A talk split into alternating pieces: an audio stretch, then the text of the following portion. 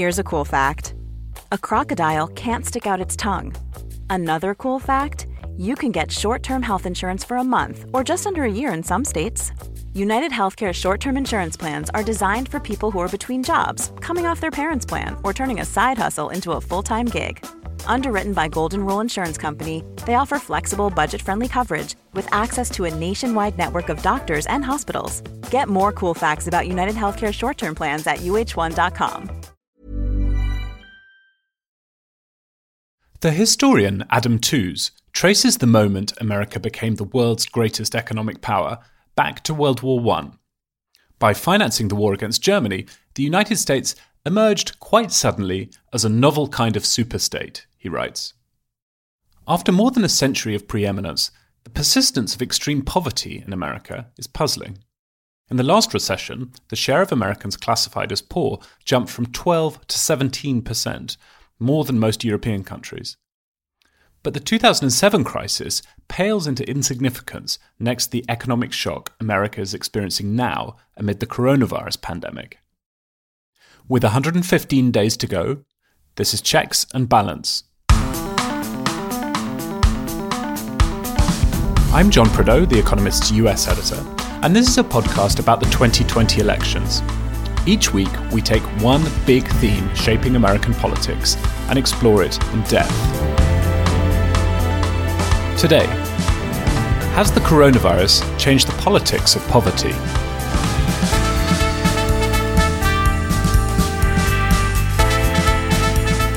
Congress is debating whether to extend federal aid for people out of work beyond the end of the month.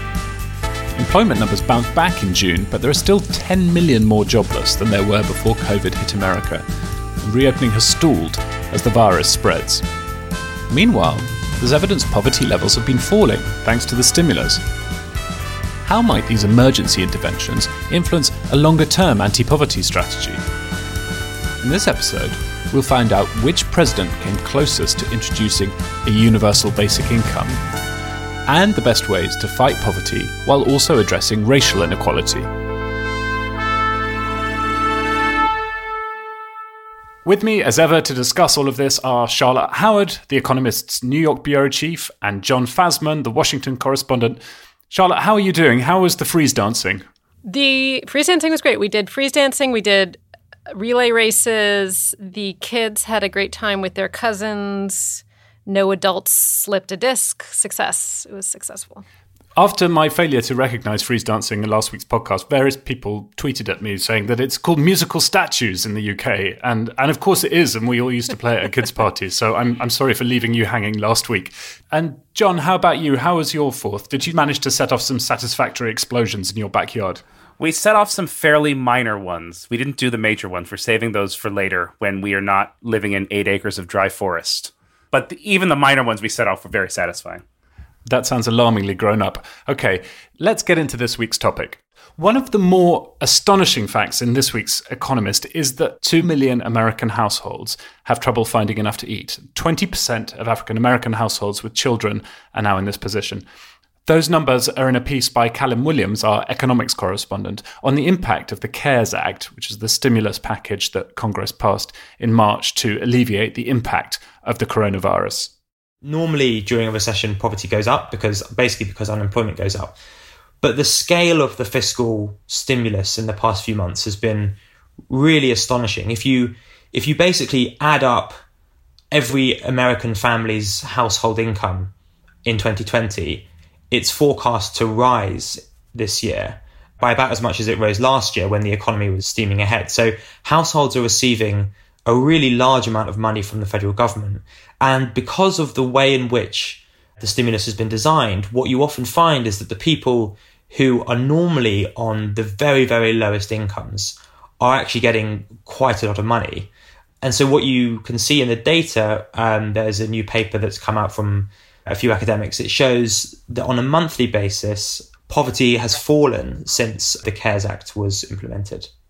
Okay, and a lot of that stimulus, Callum, is due to run out at the end of July. It did look like Republicans in the Senate might be happy to let it expire, but now that coronavirus is spreading so fast throughout the country, it seems more likely that some kind of deal will eventually be done in Congress. Put aside what's going to happen, what do you think ought to happen? Should Congress just ideally extend the unemployment insurance top ups and send more checks to American households? You know, there are some people who argue on the other side of that debate that you need to worry about incentives to work as the economy recovers. What, what do you think Congress ought to do here?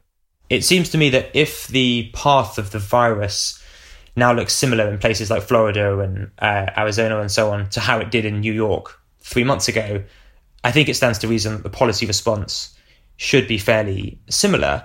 I think it would be a good idea to extend the more generous unemployment benefits. I think it would be also a good idea to extend the time during which people are allowed to claim unemployment benefits.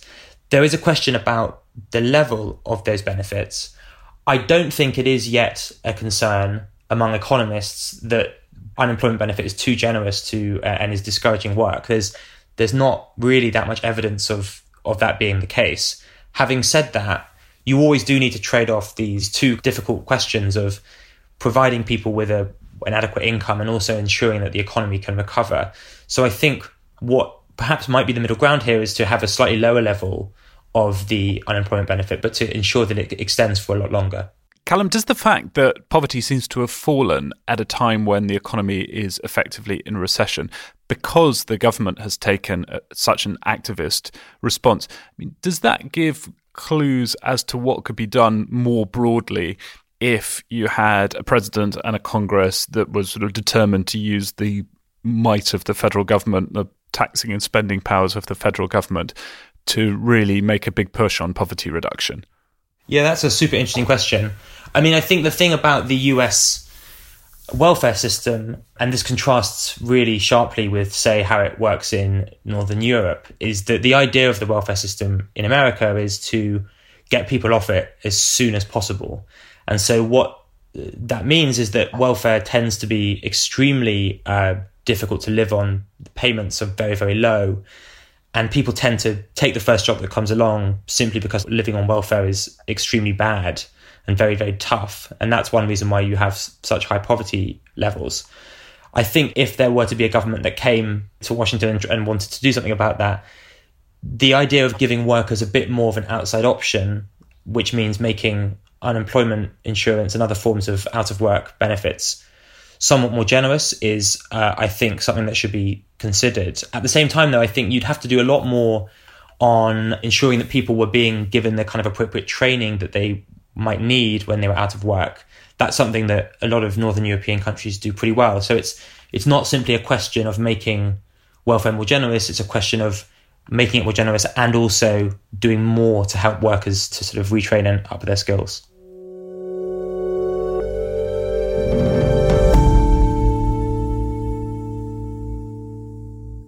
All right, so before we get into what Congress is going to do and what it ought to do. Charlotte, just paint a picture for us. What happened to the US economy in June? It's interesting. So, in March and April, of course, there was this huge contraction of the economy. And then in June, it was kind of a weird month because there was the biggest uptick in hiring on record. There was 4.8 million jobs that were added. But at the same time, you saw COVID cases rising across much of the South and Southwest. And so you have this macro number of the 4.8 million number of jobs added, but also there are other statistics which suggest that we can't count on a fast economic recovery. I was interested, the American Enterprise Institute was looking at some data and they noted that foot traffic to shops, for instance, was sinking in Houston, Orlando, Phoenix, some of the other cities where infections were rising really quickly. So June was kind of a strange month. I'm very interested to see the data when it comes out for July because you do have this record number of cases now in the United States, and people are limiting how often they're going to shops, how often they're eating out. The reopening feels very precarious. So I think that that may have an effect on jobs, and that certainly does inform this debate over what the next stimulus should look like. And John, that question, what Congress is going to do, what the president will sign, is now the biggest question in public policy in Washington. Congress is on recess at the moment for a couple of weeks. They don't have a whole load of time to get a package together. What do you think is going to happen? Congress passed the CARES Act really quickly, and it was heartening given how gridlocked Congress has been for so long to see it pass quickly with minimal bickering. I expect we'll see some sort of stimulus passed again before the end of the month. The big debate really is whether that includes stabilizers or not, and a lot of Democrats would like to see stabilizers included. That means the stimulus continues until unemployment has returned to a certain level so that there isn't this huge expenditure of political capital every time another stimulus is needed. I think that probably won't happen, but we'll see some sort of money going out to some amount of people by the end of July, I would expect. Charlotte, I'm really intrigued by the politics of this because if you think back to the last big stimulus, which was part of the federal government's response to the financial crisis, that helped to give rise to the Tea Party, right? There was this big reaction on the right against the idea that the federal government was spending lots of taxpayers' money. This time, the politics of it seem completely different. I haven't noticed any kind of rebellion against Congress extending unemployment insurance or sending checks direct to American households. Is that just because there's a Republican in the White House and so the politics are different, or is there something else going on here? You know, are Americans acquiring a taste for something more like a European welfare state here? I think it's probably both, and I am inclined to say it has more to do with the current party in power than it has to do with a dramatic shift in Americans being comfortable with European style welfare. But it is notable. I mean, the recent CARES Act was more than twice the size of the stimulus that followed the 2008 financial crisis. And so that's obviously a really big jump. Donald Trump, of course, wanted to have his name on the stimulus checks that were distributed to Americans. He very much wanted to be seen as helping the American people. So I think, really think that the president wanting to be a part of the stimulus had a big impact on neutering the political controversy around it. I think Charlotte's absolutely right. The Tea Party's anger had a lot to do with the president who was then in power. It also had to do with there was an expansion of healthcare then as well, but I think it mostly had to do with the president who was in power. I would expect that the response to COVID becomes increasingly political and fraught as November gets closer. And I would think if we still need stimulus in January and we have a Joe Biden who is in office, then I would expect to see the politics become much nastier than they are now. Well, let's hope that the virus is in retreat by January and another round of stimulus isn't necessary then. Um, thank you both. Next, we'll find out which president came the closest to implementing a universal basic income. But first, the usual reminder if you're not an Economist subscriber, you really should be. Wherever you are, you'll get the best introductory offer at economist.com slash 2020 election pod. The cover story this week is a thought provoking piece on race and liberalism. The China section has a great column on students studying in the US. There's more from Fasman on policing, a rich variety, as always. That link for a special rate on a new subscription is economist.com slash 2020 election pod. You'll find it in the notes for this episode on your podcast app.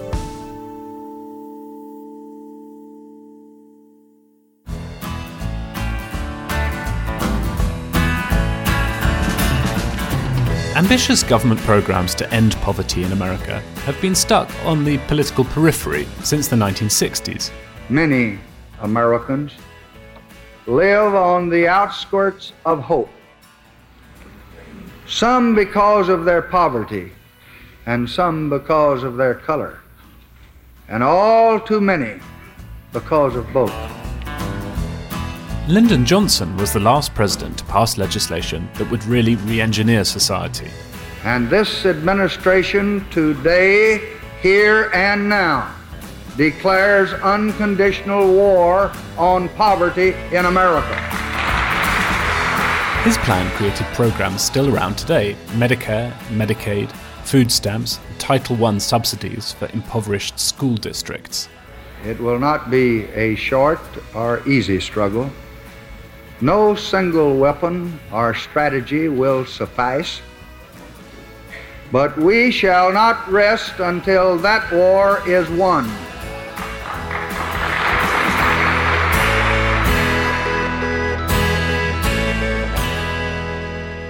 Johnson's campaign was striking in its ambition, but also notable for its bipartisan support. The campaign HQ was the new Office of Economic Opportunity, established in 1964 When Richard Nixon won the presidency four years later, he persuaded a young congressman from Illinois to run it, a man named Donald Rumsfeld. Rumsfeld turned the office into a laboratory for experimental programs.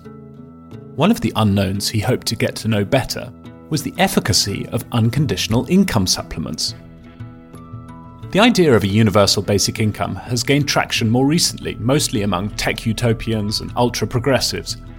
But it's startling how close Richard Nixon came to passing a version of it. Rumsfeld's recruitment also reflects how mainstream the policy seemed then. To help run a pilot project in New Jersey, he hired a congressional intern called Dick Cheney. Over a thousand families had their income topped up to find out if it had impacted their work ethic. It didn't, not much anyway. The men worked an hour less per week. Women reduced their work week by five hours, but mothers spent more time with their children, whose grades improved. Four more tests were run across the country with similar results. It felt like an idea whose time had come. John Kenneth Galbraith and another 1,200 economists wrote an open letter to Congress supporting a guaranteed income. Costs, they said, would be substantial, but well within the nation's economic and fiscal capacity.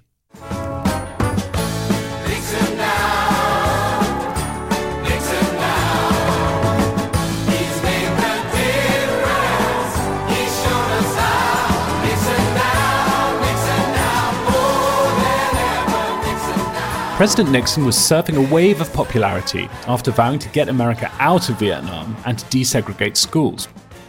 Elvis Presley dropped in on the White House in a purple velvet suit. Tricky Dicky saw his chance to be remembered as a popular reformer.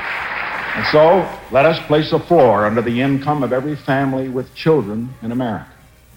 And without those demeaning, soul stifling affronts to human dignity that so blight the lives of welfare children today.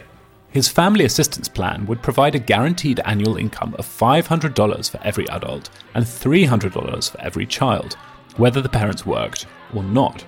The plan passed the House with bipartisan support, but conservative Democrats and Republicans in the Senate started to pull it apart.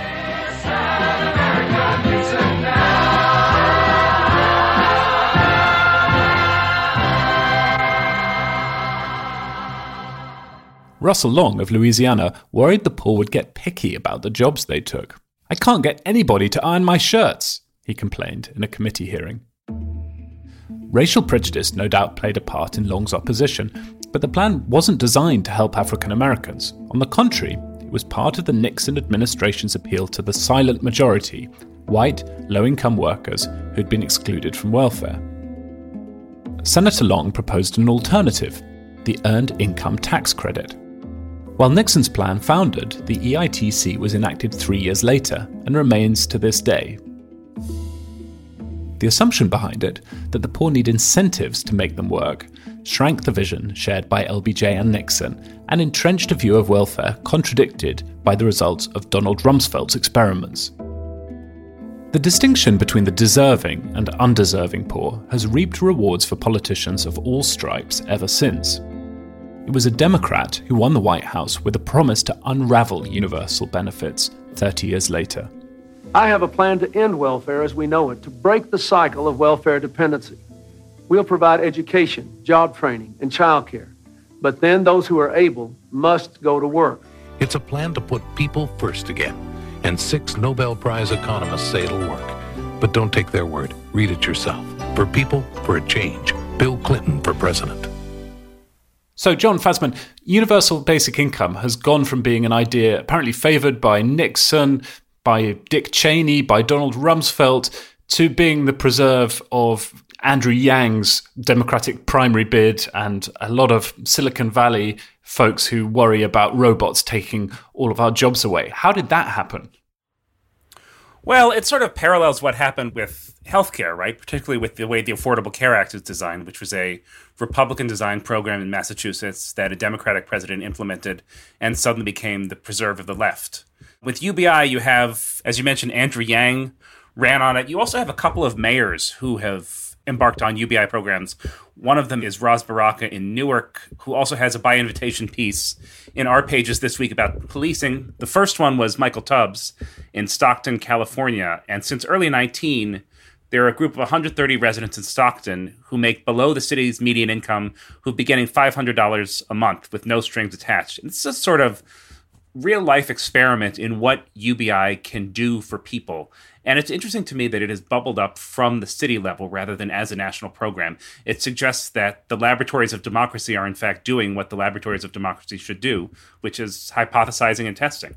I think also, if you look at the way that different presidents have talked about personal responsibility, the idea that an individual is responsible for his or her own success in life and that in America, any individual can succeed if you try hard enough is very much tied up in some people's idea of what America is. And Ronald Reagan, one of the quotes from his presidency that people bring up again and again is he said, We must reject the idea that every time a law is broken, society is guilty rather than the lawbreaker. It's time to restore the American precept that each individual is accountable for his actions. And that, of course, referred to breaking the law. But Bill Clinton was among those who really wanted to promote this idea of individual responsibility. And that tension between individual responsibility and the role of the state in supporting individuals is one of the big debates in American politics. And it takes different shapes over time. But you see that running as a thread back through the 80s through today. John, if you talk to people who were involved in those Clinton welfare reforms in the mid 90s, people like Isabel Sawhill, who's now at Brookings, they would say to you that actually welfare had become so unpopular and so associated with kind of welfare queens and moochers after a lot of campaigning by Ronald Reagan and, and others on the subject in the 80s that really those welfare reforms that are now criticized by a lot of people on the left, those welfare reforms that were pushed by a Democratic president, were designed to save welfare rather than to sweep it away, as many now charge. I think there's probably some truth to that, that welfare had become a sort of political football in a way that it wasn't when Johnson and Nixon were in office. And what you're seeing now is a turning away from that sort of Reaganism, right? The economy is becoming much more sort of based around contingent and gig jobs. People are having a hard time making ends meet through no fault of their own. And so I think you're seeing a return to support for a more activist government. And one way that government can be active in combating poverty is just giving people money. Okay, thank you both. We'll discuss the best ways to fight poverty while also addressing racial inequality in a moment.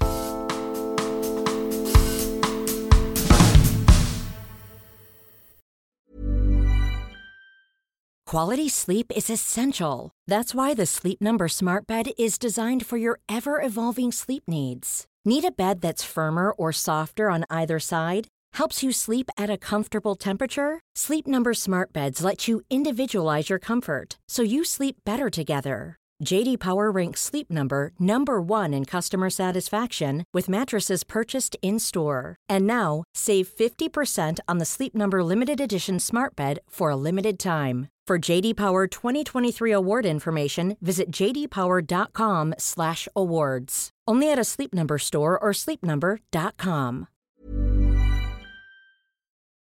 We've spoken a good deal in previous episodes about the moment of racial reckoning that America's going through right now. The cover of this week's Economist magazine picks up on this, and we can't talk about poverty in the US without talking about race. Our policy correspondent, Idrees Kahloon, has written a briefing this week on the best ways to address the economic dimension of racial inequality. In 1968, the typical black family made about 60% of what the typical white family did, and they had wealth that was about one tenth of the typical white family. Today, those rates are the exact same. Black families still make 60% of what white families do. They still have assets that are one tenth of what white families have. The reasons why are, as you can imagine, quite complicated. So there were these programs like the Fair Housing Act, there were poverty reduction programs passed as part of the Great Society that had an impact. You can measure housing discrimination, you can see that it's gone down. You can measure what black poverty rates look like in the 1960s and what they look like now when they've gone down. But these wealth gaps and these income gaps persist. And the reason for that is there are a couple different things. One is that uh, discrimination still exists to this day in terms of when we study callbacks. So when researchers send resumes for white and black uh, people, even modern times, they find that black applicants have almost a 50% less chance of getting called back, even with identical resumes. There is the basic fact that if you start at a at a lower initial position, even if you have equal opportunity from there on, it's going to take a couple generations for you to catch up. You have the fact that mass incarceration takes off over this time. It didn't really exist before. Incarceration rates for black men triple over this time period. You have the fact that black neighborhoods and schools still remain intensely segregated. If you have black families that for generations have been living in neighborhoods of concentrated poverty, that conveys all sorts of disadvantages to their children, and that limits the ability for future generations to catch up. And that I think leads us to our present moment of, uh, of stagnation in a lot of respects. Idrees, because the causes of racial gaps in income and in wealth are so great, trying to fix those gaps is a really complex endeavor. And there are various people who have kind of simple solutions, which to my mind at least seem to fall short. What are some things that would work? You've written this piece in this week's Economist, which is slanted towards a series of policies that are both achievable, as in it's possible to imagine them getting through Congress, and would have a significant effect. What are the kind of main ones that you'd single out there? So I think it's important to acknowledge, right? There is no silver bullet for these disparities. There's a Gordian knot of disadvantage, and there's no sword that Alexander will wield that will sort of cut it all um, into pieces. So there are a couple of ways to look at it, right? So on criminal justice, people have identified the problems that need to be fixed, things like qualified immunity, a lack of de escalation training, on things like housing segregation, which persists and which drives a lot of the problems like differential exposure to violence and, and poor schooling and, and everything else. The fact that cities remain artificially costly because of zoning rules limits the ability for black families to move to better neighborhoods. The fact that we have housing subsidies that are inefficiently allocated, that don't actually move families out of poverty, I think is incredibly meaningful. If you look at school segregation, I think a lot of that follows on from the housing segregation front. So if you do a lot of work there, you can sort of fix what's going on in schooling segregation. And all the way down the line, if you look at just poverty itself, things like expanding the earned income tax credit and the child tax credit would do a substantial amount to reduce the amount of poverty experienced by poor children in this country. And on things like the racial wealth gap itself, Joe Biden has suggested down payment assistance for housing, which would um, you know help people acquire housing wealth. People like Senator Cory Booker have suggested uh, a baby bonds program that would basically set up a trust account for every single American child, uh, giving more towards those who are poor. These are all ideas that I think are pretty thoughtful and that I think don't fall into a clear partisan backlash as as some of the ideas that are being discussed now do. All those ideas you mentioned, to put them in kind of three big buckets, there's you know criminal justice reform, housing segregation, residential segregation, and the tax system, whether it be tax credits or baby bonds or what have you. All of those are not explicitly racial policies, right? There's a race neutral to some extent is that a strength or a weakness of them? I mean, some people might argue that if the problem you're trying to fix is racial wealth disparities, you should target your policies kind of more specifically. The policies you, you've laid out would, I think, with luck, benefit all poor Americans. So, so what's the reason for going at the problem that way? I think race neutrality is a strength. And the reason for that is that these these dynamics that we've discussed, how concentrated poverty and segregated housing and schooling accumulates disadvantage in, in children, applies to people of all races. It applies disproportionately to black children, um, but it also applies to if you go to eastern Kentucky and you see what's going on there. If you go to Native American reservations, you see the same dynamics at play. There are lots of, of, of people with lower opportunities in America, and policies like these can help all of them while at the same time disproportionately helping black families. The other reasoning behind uh, race neutral policies as opposed to race conscious ones, things like expanded affirmative action or reparations uh, for the descendants of slaves, is it's a practical one. It's that in America, the history of welfare programs, safety net programs, that even those that are just means tested and race neutral things like cash welfare, things even like Obamacare, were quickly made unpopular because of the perception among whites that they disproportionately helped black people in this country. When you look at the record on universal programs like Social Security and Medicare, uh, you don't see that that similarity of backlash. Those programs are something that feel very sacred to Americans at this point. And so it is an uncomfortable acknowledgement of the racial dynamics at play, but it's also a practical point that universal programs seem to be more popular in America than uh, means tested ones. And means tested ones tend to be more popular still than race conscious ones that we've attempted, such as affirmative action.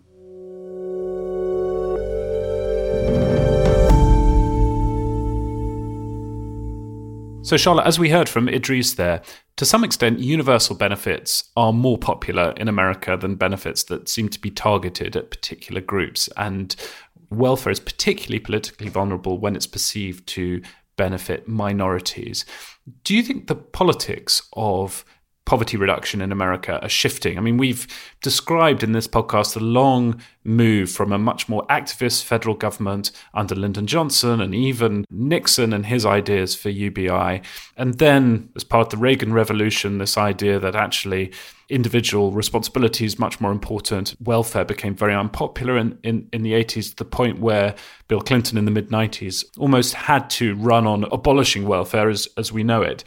Where are the politics now, and what's possible, say, if Joe Biden were to win the presidency, and just imagine, well, even though that still looks like a bit of a stretch, Democrats won the House and, and the Senate. You know, do you think the underlying politics of poverty reduction through an activist government have changed in America or, or, or not so much? It's funny when you look at the polling, there's always this question that goes back to the the Reagan one of individual responsibility, which is whether success has to do with luck and circumstance or whether success has to do with talent and work ethic.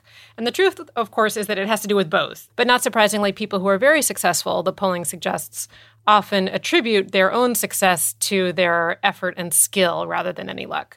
But even then, the more affluent people with a family income of over $75,000, which is of course, not we're not talking about the top 1% here. They're the highest share of people who think that poverty has more to do with a lack of personal effort. But even then, it's only 38%. And it is now a majority among the general population, including both Republicans and Democrats, who say that poverty has more to do with obstacles in life rather than having anything to do with work ethic. And Republicans have the lowest share who think that, who think that poverty has more to do with obstacles that people confront than work ethic at 55%, but that's still a majority. So I think that does suggest that there is this understanding that some help is required. And this conversation continues to gain steam. I think it will continue to do so through November. And so I wouldn't be surprised if Joe Biden is the president that there is discussion of how best to expand the safety net yeah, I think one thing you saw in 2016 was just how small the constituency was for minimal government, even among Republicans. Donald Trump ran as a big government Republican against Ted Cruz and John Kasich, and he won handily. And so I think there are a couple of things going on. One is it's clear that there's an appetite for activist government among both Democrats and Republicans. The other thing to remember is that Reagan's anti welfare push, that push for sort of minimal government and reining in benefits, always had a racial edge to it. You remember that famous interview with Lee Atwater in which he said, Well, you start out shouting racial slurs, that doesn't work. Then you start talking about abstract things like busing and tax cuts, and their policies that just happen to harm African Americans more than whites. But that's how you build support for that sort of constituency. It's a much less white country now than it was 40 years ago. Trump is running a campaign that's basically based on explicit white racial grievance. He's behind in the polls. There just isn't an appetite, I don't think, for that sort of politics anymore to the extent that there was before. Well, one of the things that political scientists often say about American public opinion is that Americans are ideologically conservative and operationally liberal, by which they mean if you ask people whether they want tax cuts and a small government, they'll say yes. But then if you try and take away federal spending, they'll resist that very energetically. So it's possible that a lot of politicians for a long time sort of somewhat misread the mood of, of the American public and the appetite Americans had for a minimalist state. While we've been talking, John and Charlotte, the Supreme Court has handed down its decisions on the Trump tax return cases. And the decisions are exactly as Steve Mazie predicted, both on the podcast and in print in The Economist. So the case that was brought on behalf of Congress has been shot down, but New York's District Attorney, Cyrus Vance, is going to get his hands on Donald Trump's tax returns. Yeah, and that doesn't mean, remember, that the public is going to see them. By law, they go to a grand jury, and grand jury proceedings are secret. So unless they leak, and uh, if you want to leak, please send them to us. Unless they leak, we're not going to be able to see them. Yeah, if anyone listening wants to send the president's tax returns our way, we will handle them with the utmost discretion. Before I let you two go, there's a quiz. The Economist's first lead story on Lyndon Johnson didn't appear until he actually became president after Kennedy was killed in 1963. Our correspondent noted he was in many ways the opposite of JFK. He was, quote, a mediocre orator not a richly cultured man, the article says. His conversation is speckled with earthy colloquialisms, unlike this podcast. More significantly, he was, quote, accomplished in the arts of blandishment and personal persuasion. What did Johnson say was the best part of being vice president? Something about the food is what I would guess. Or the booze. Food or booze are my two guesses. Yeah, I don't know. He gets to basically keep being a senator, which is what he was before. Maybe the best thing about it is that there wasn't much of a change for him. He was a great legislator. Maybe that was the best thing. He got to keep doing it. I, like Charlotte, would have guessed it was somehow bourbon related, but, but in fact, LBJ said his favourite part of being vice president was doing people favours. LBJ insisted on walking to Kennedy's funeral against the advice of the Secret Service, who were understandably twitchy. The Secret Service took the job of protecting presidents in 1901 after William McKinley's assassination. Founded as part of the Treasury Department during the Civil War, what crime was the service originally set up to prevent? Counterfeiting. Yeah, that sounds right. It was counterfeiting. So you both get a point there. Actually, I think John gets more of a point because he was in there first. He gets the point. He gets the point. Yeah. You get a footnote, Charlotte. One third of all the money in circulation in the 1860s was fake. I think they still do counterfeiting, right? They still are in charge of enforcing that law and investigating counterfeiting. My favorite thing about the Secret Service are the nicknames that they give to the various members of the president's family. So Donald Trump in is mogul. Um, my personal favorite is uh, Don Jr. is mountaineer, and Jared Kushner is mechanic. All right, that's all from us. Thank you, John. Thank you, Charlotte. Thanks, John. Thank you. If you like the podcast, please tell people about it and leave us a rating and a review in the usual places. Michaela Coel is taking TV by storm at the moment, and she's the guest on the Economist Asks podcast this week. You can find it alongside all the podcasts on Economist Radio in your podcast app. Thanks very much for listening. Stay safe, stay sane, We'll have more checks and balance next week.